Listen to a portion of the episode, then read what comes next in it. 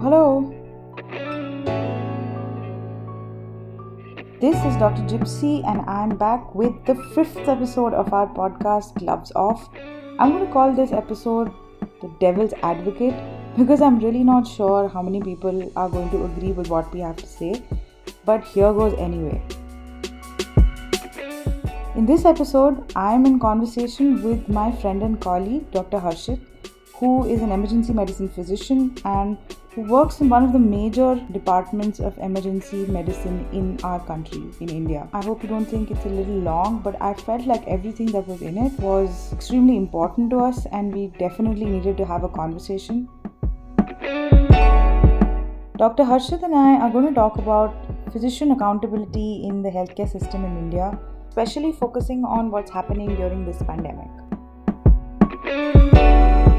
I know that there's going to be a lot of things that some people don't agree with, and I truly welcome your point of view. I'd really like to hear from you because I feel like unless we look at this issue from a well-rounded perspective, we're not going to be able to bring about true change. Try not to beat us up. Here goes. So, Dr. Harshit, I know that we want to talk about the absence of accountability of healthcare workers in the system. Often patients that come to us with time-sensitive conditions, and their life would turn out so much better if certain small but essential interventions were made when they had gone to the first hospital itself. And these hospitals usually have the facilities available to do those small primary interventions, right?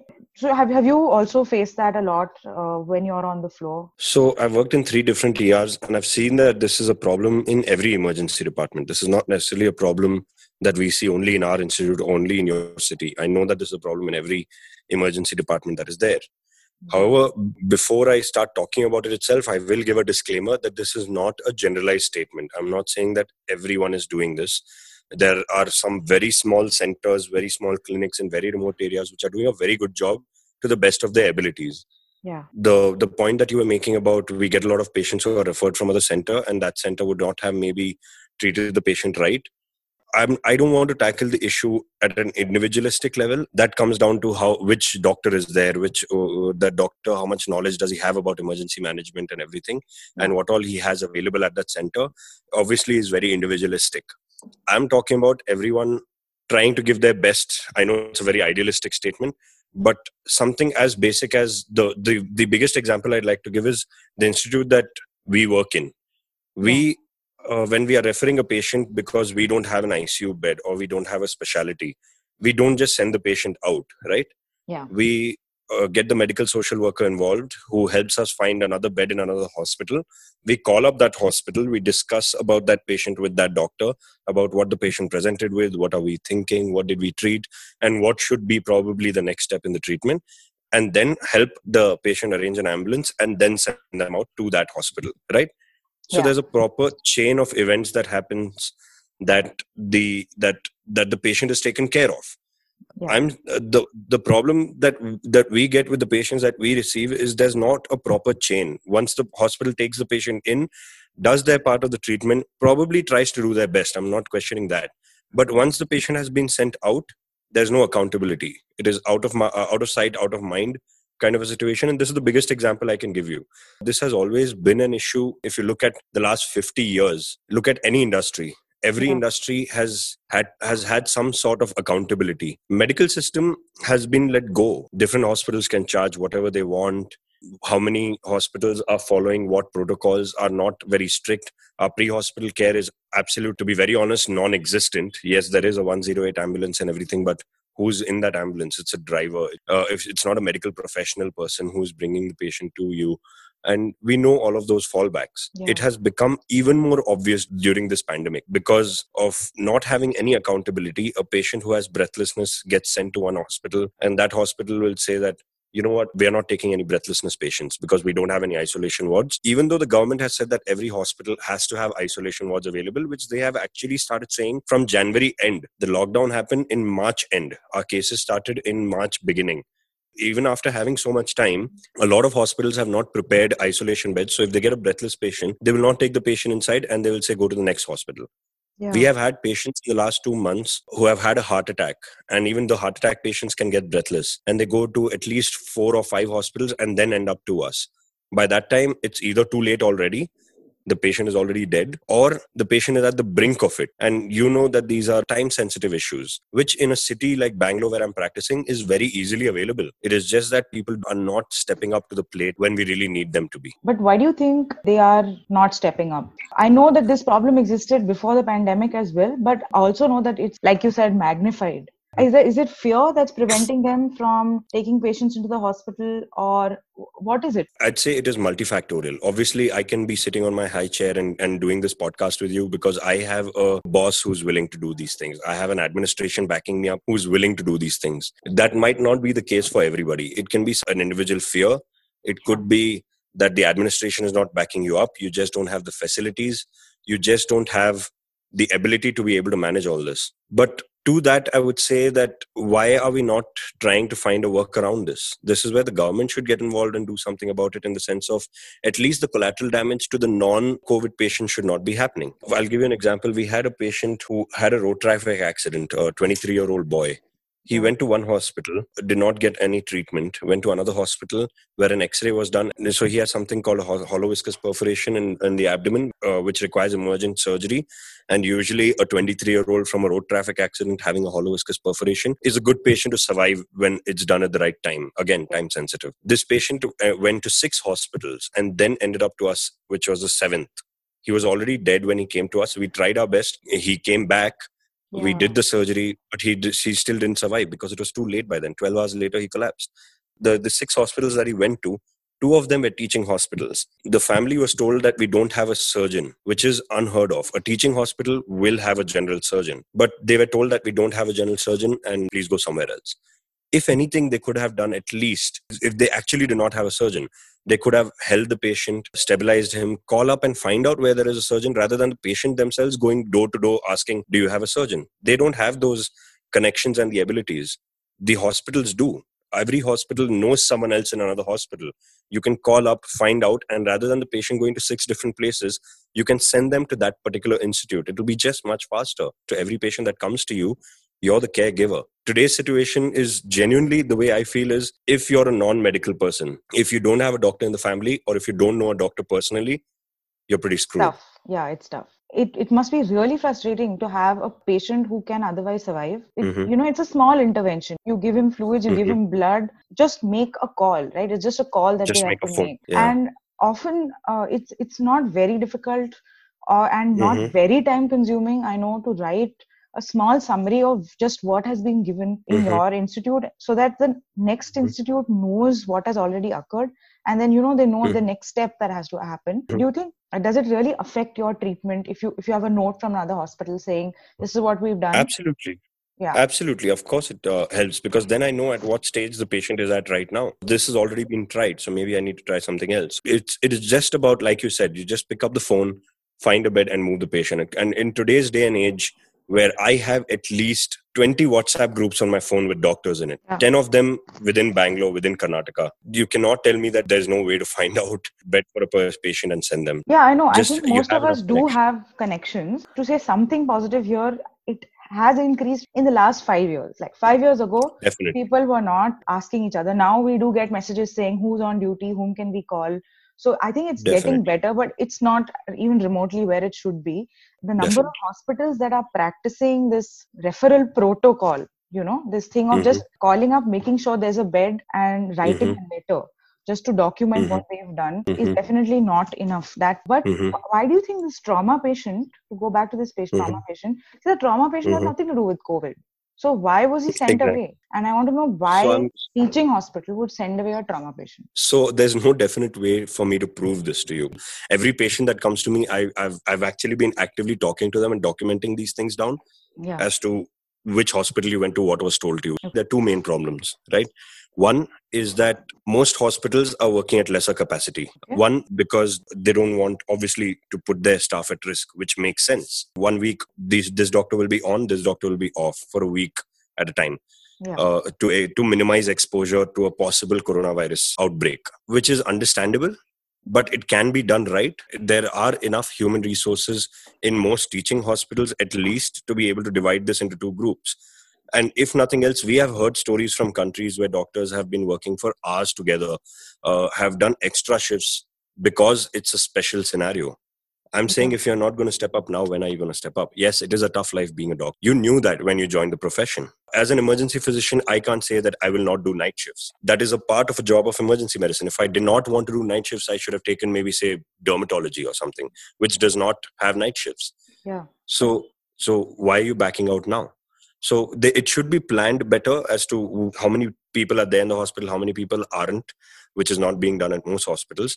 And the second problem is more of a administrative government level issue where I'll tell you in Bangalore what is happening is all the government hospitals have been turned into coronavirus center. I don't know if that's the case with all other states, but that's what's happening in Karnataka, is that all government hospitals have been told that you are a coronavirus response hospital. Yeah. What that means is that in case of a massive outbreak, all the patients will be shifted to you. Once you are filled, we will look at other options. Right now in Karnataka, the situations are not that bad. In the last 3 days, the numbers have started to increase, I know, but it's right now not that bad.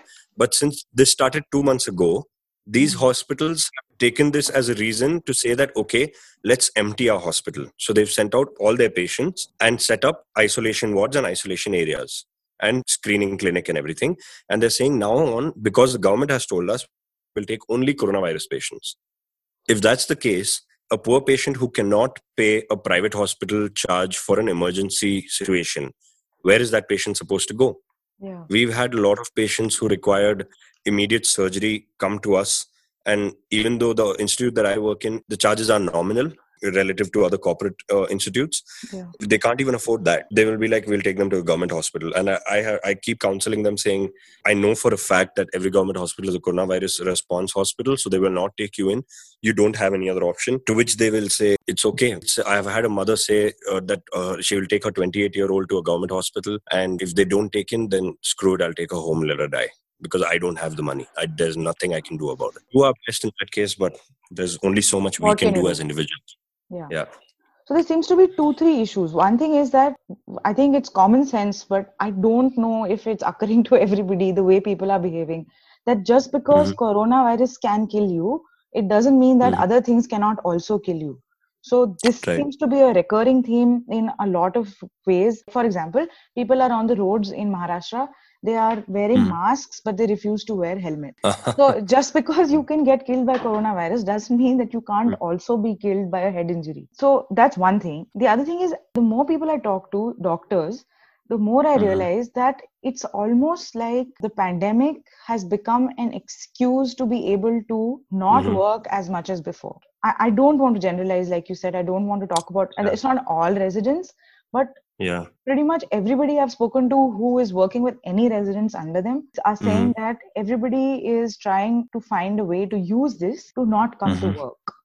Now that's tough, especially if the hospital authority doesn't give you a structured protocol and say if there are 5 people in the department of, let's say, nephrology or endocrinology, obviously all of you don't need to come, but somebody definitely needs to be on call. So what's happening here is, in the hospital that my mom works in, the authorities have completely ignored the pandemic. It's not a frontline COVID center. They have a small ward, but most cases, like you said, are being referred to government centers. But the doctors are being put on duty in the COVID ward.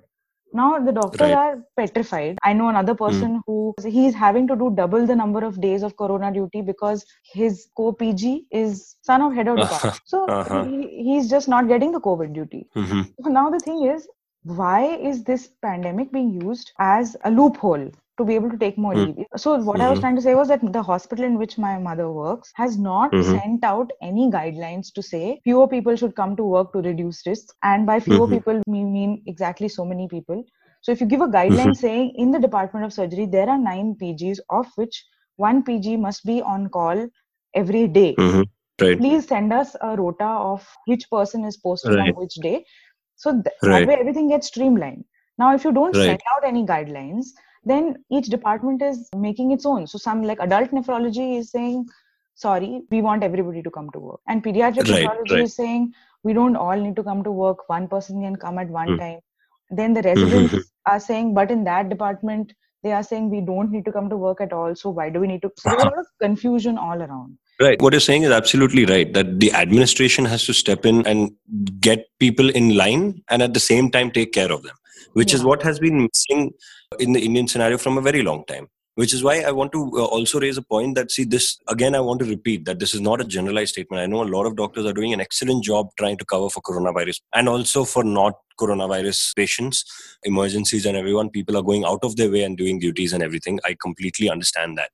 But what I'm trying to say is that even after all of that, if these things are still happening, then we are obviously still not doing the right thing. I mean, you can bank thalis in your balconies and, you know, light diyas for healthcare workers. But I'm not saying go beat them up for because of this conversation that you and I are having. I'm saying that do the middle ground. Ask the right questions to your hospitals. How many ventilators do you actually have? Have transparency in terms of if my patient is not going to be admitted to this hospital, give me a genuine reason why and tell me where to go exactly. And make sure that you've spoken to that person. At least those basic 3 steps of ask the right questions and hold yourself accountable and have some transparency. Or else who's going to stand up for the little guy is what my worry is. I feel like to do what you are asking everybody to do, you have to really want to do the job that you are doing.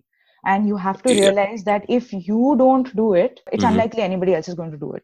So if you have it in your mind that this is my patient, and if I don't figure out a place for this patient to go, nobody else is going to do it. Then, I mean, the responsibility is going to shift to somebody else. This is the best way I can describe the problem. I know that this is not an individual person's problem, individual healthcare worker's problem. I know it is multifaceted.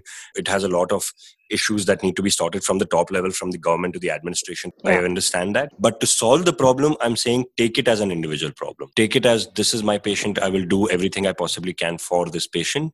Somewhere in the process, if everybody does this, it will all tie up into nice net. Now we know that the issue is this, that patients are being shunted from door to door and they're not reaching the hospital in time. Pandemic is being used as an excuse, right? This is what we've established so far. And we've also established that though it may be a systemic issue, the way to deal with it may start with each doctor trying to do its best. It's not going to be easy. They're going to have to fight the system a little bit. But as they continue to do it, it's going to get a little better in the process, right? That's what we've said. Right. I want to know, so let's say practically what I could do. Let's say I'm working in an emergency of a small hospital that's on the side of a highway. You know, all these smaller institutes that are there, not necessarily a big teaching hospital. I have been issued orders that anybody who comes with what looks like corona, which is a very broad and generalized statement to make, don't take them in because we are not equipped. So I get such a patient and I feel that this patient is going to crash if I don't do something. So now what should be my next step? What do you think we should do? I go to the ambulance. I've taken a basic history and done a simple exam. And I feel that this patient has breathless but is likely to have cardiac failure. And if I don't treat the patient now, this patient is likely to not make it to the next hospital or is going to be not salvageable by the time he reaches the right place. So what do I do next? What do you think I should do next? The way I see it, there are 3 things that can be done in this, all right? One, it comes down to an individual level where you genuinely, you know, take a proper history, take a proper physical examination, you know the subject well, and you arrive at a genuine diagnosis where, and you can make the difference out between a possible coronavirus or a non-coronavirus because it's not in your hand. The administration has said that they're not going to create an isolation ward, right? But what you can do as an individual is make your subject stronger. Obviously, that is not something that you can do after you're a doctor, after 20 years and all of that. I mean, you can still do it, but it's tougher. Yeah. I'm saying that the teaching system will have to be better from there, from that point. So it has to, you know, simulations, more better teaching at the teaching level itself. Second would be, there should be more systems created. Every individual has their own way of approaching things.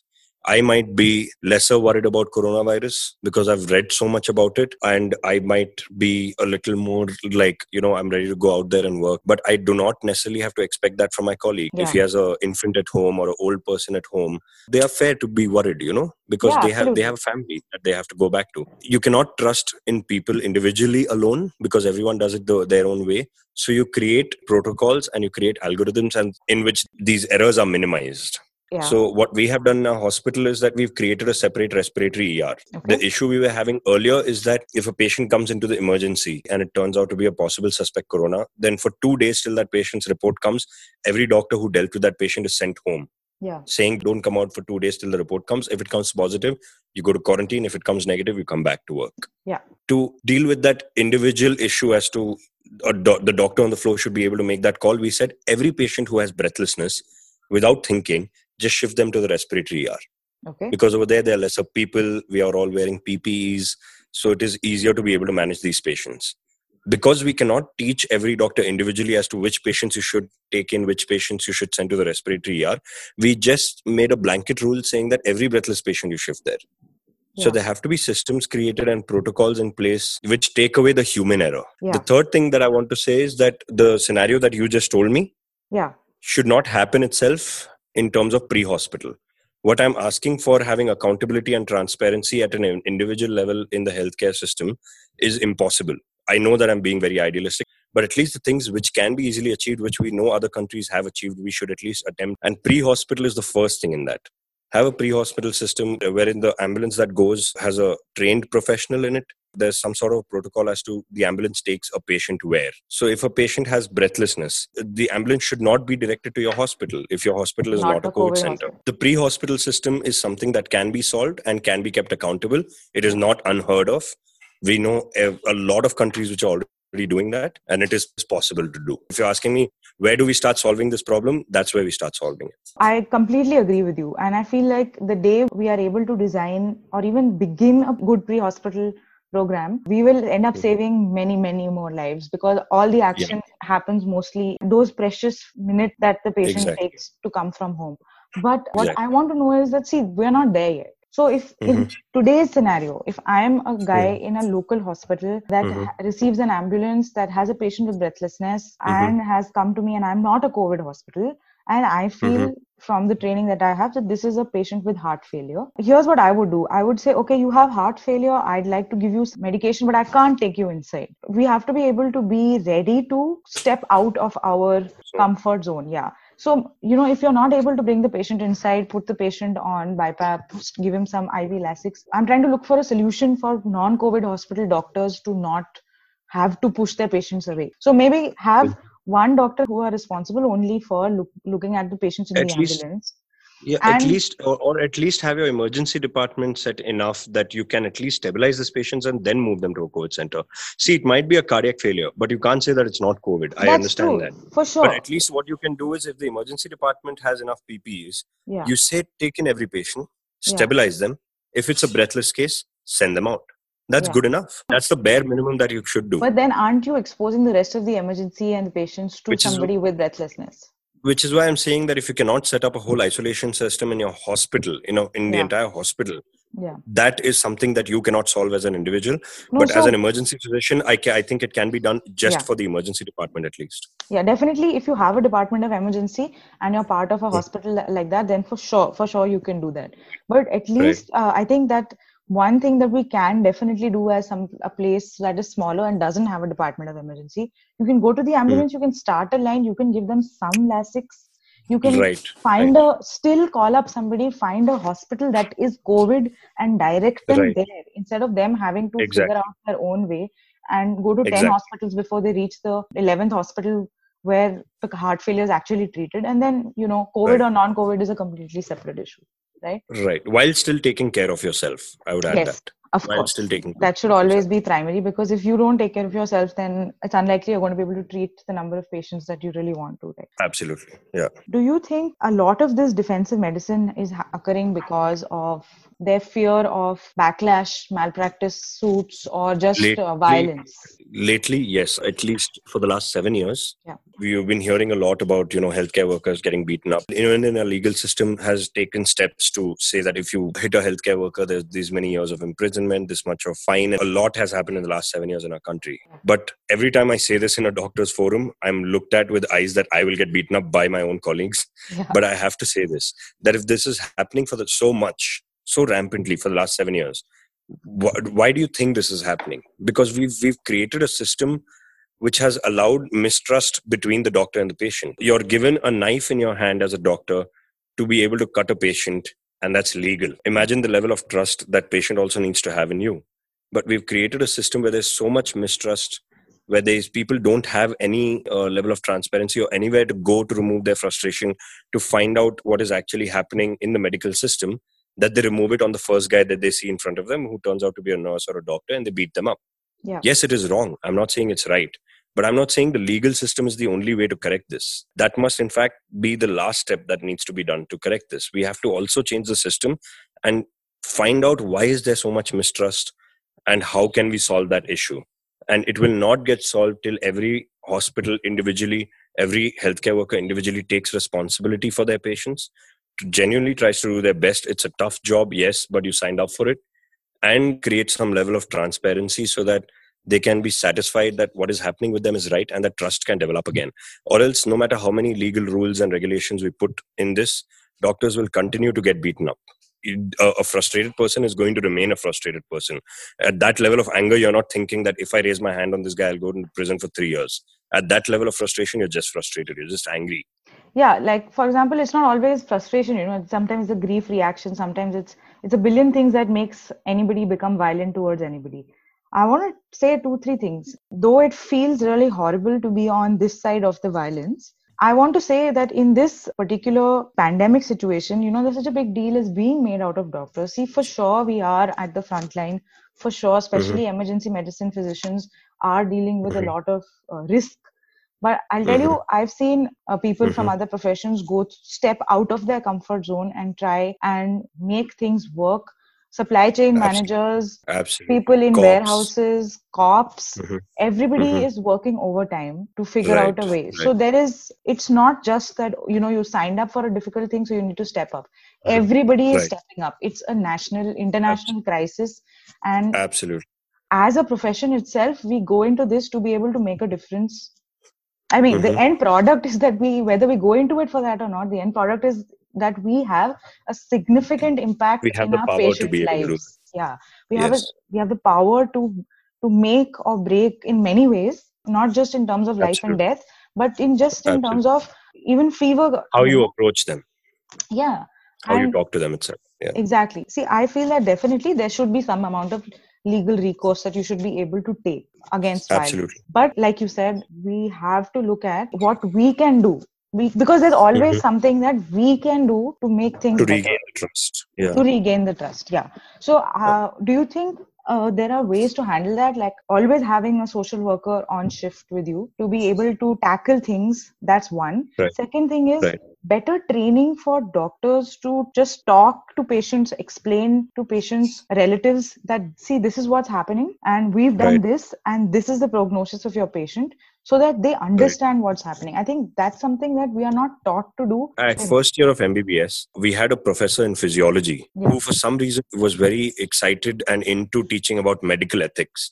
Yeah. And he would take class once in every 2 weeks. It was enforced upon us. Yeah. And he did that for about 6 months of our first year. And at that time, when you're in the first year of MBBS, you don't even understand the importance of why is he doing this. And you don't even know, what are you talking about? Why are you coming and talking to me about medical ethics and how to talk to a patient where I'm at least 2 years away from coming in contact with them? And we would always hate going to that class. After that, no one during my MBBS or during my internship taught me how to talk to a patient, how to counsel a patient. It is a very big part of training in UK and US for doctors. In India, it is not. It is not even counted.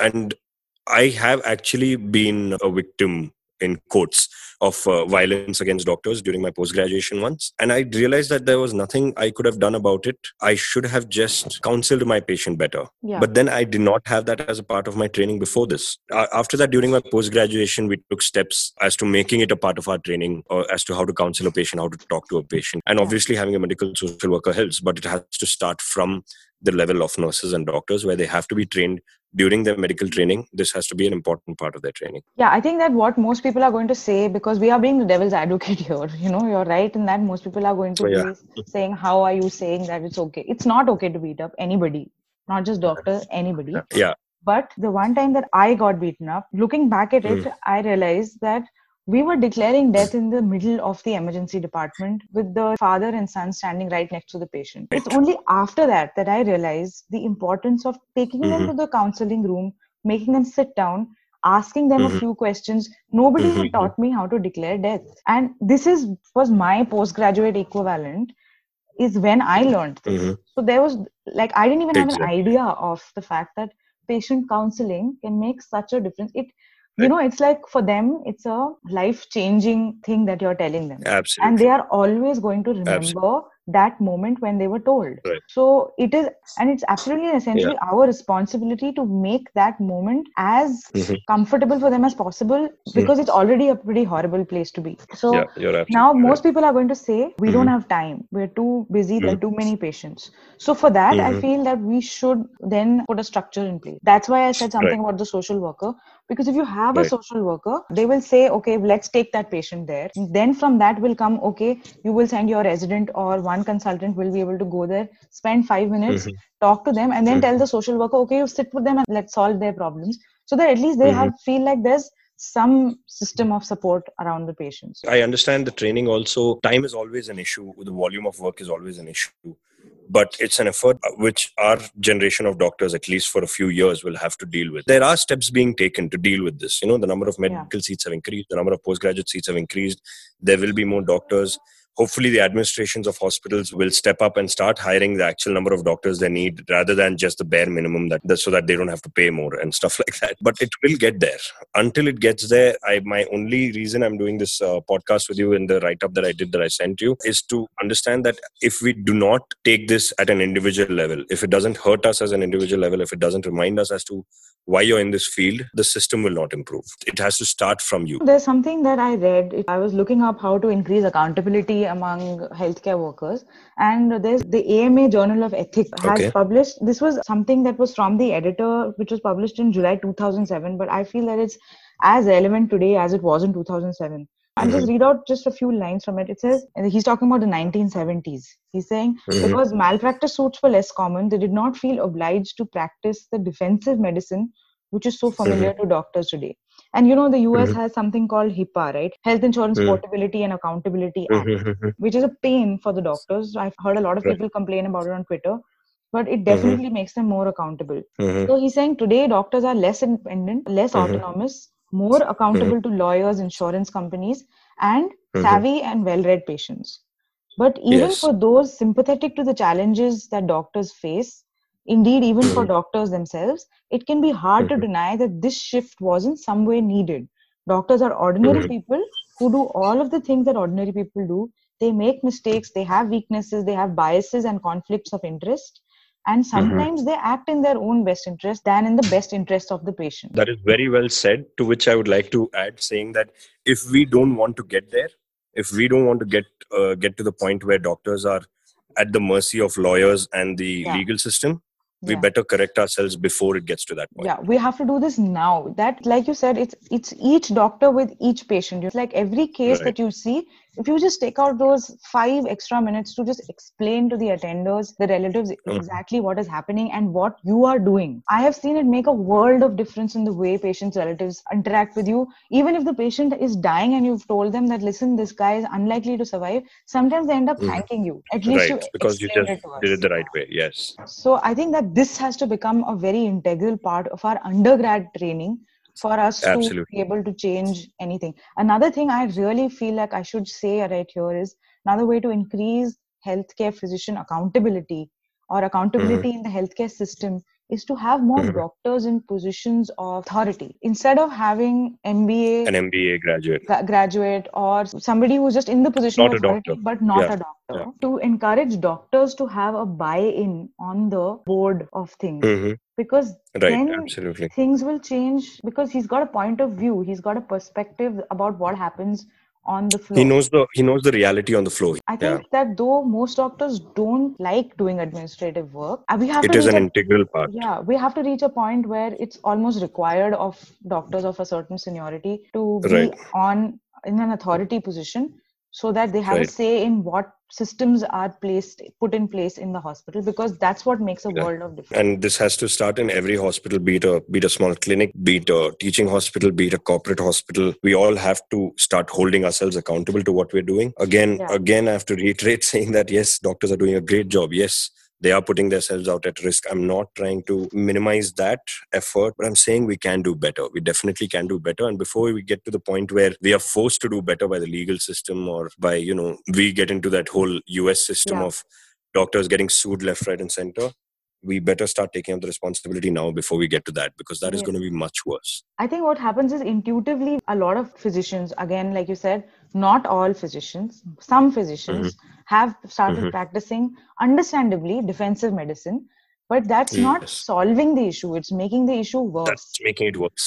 Yeah, yes. Because that is also leading to some amount of mistrust among patients. Thing is, they feel that if they practice defensive medicine, at least they are safe.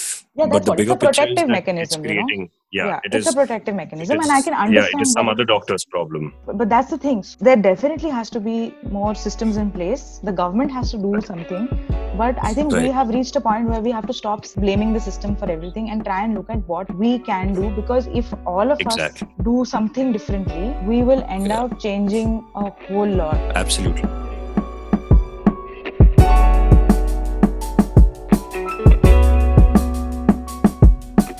I'm really grateful that Dr. Harshit could spare some of his time and participate in this dialogue that I'm trying to create between doctors, by doctors, and hopefully between doctors and patients as well. I hope some of this resonated with you, and if you disagreed with a few of the things that we've said, do reach out to me at glovesoffthepodcast@gmail.com or just DM me on our Instagram page, glovesoffthepodcast. I'd really love to hear your point of view. I'm sure we could have a conversation, and I'd love to have you on this podcast as well.